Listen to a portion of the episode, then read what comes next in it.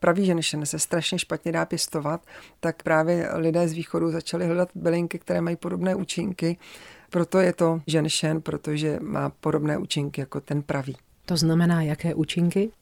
Talinum se používá z něj také kořen, jako u ženšenu, a používá se při stavech vyčerpání, na podporu imunity, má afrodiziakální účinky, používá se na narušené funkce životní, na horečnaté stavy, na problémy s hormony, má močopudné účinky a podporuje trávení. Můžeme talinum letnaté pěstovat také u nás? Jsou u nás už k dostání sazenice? Sazenice jsou běžně k dostání v bylinkových zahradnictvích, ale v současné době tak zajímá i floristy talinou, protože má velice zajímavé květenství, takže ho můžete dneska vidět i v nějakých aranžmách floristických.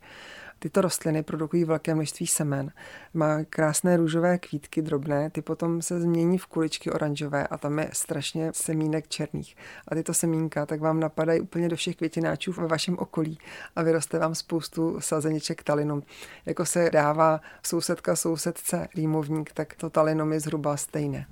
Jak to ličíte, vypadá to, že talinum roste úplně samo. Přesto vás poprosím o hlavní zásady pro pěstování této rostliny. Pokud chceme talinum pěstovat jako celoroční rostlinu, tak ji budeme mít jako pokojovku nebo ji budeme letnit a na zimu dávat domů, protože nesnáší mráz.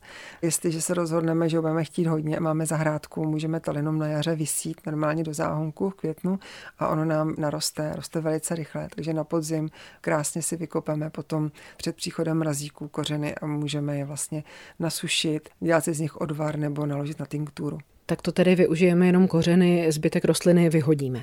U talina tak se zpracovává i nadzemní část, hlavně listy. Oni jsou takové silné, jakoby dužnaté a pokud chceme, aby to talinum tvořilo hlavně listy, takže mu budeme zaštípávat ty květy a udělá nám docela velkou hmotu, kterou potom můžeme použít třeba čerstvé do různých salátů přidat, anebo vyloženě z toho můžeme udělat něco jako špenát. A i to má příznivé účinky na naše zdraví. Ano, ty listy mají stejné účinky jako ten kořen, ale jsou takové jakoby slabší, bych řekla. Přece jenom v tom kořenu ta rostlina, tak na konci vegetačního období, kdy se do toho kořenu stáhnou všechny ty zásobní látky, tak má největší účinnost. podcast.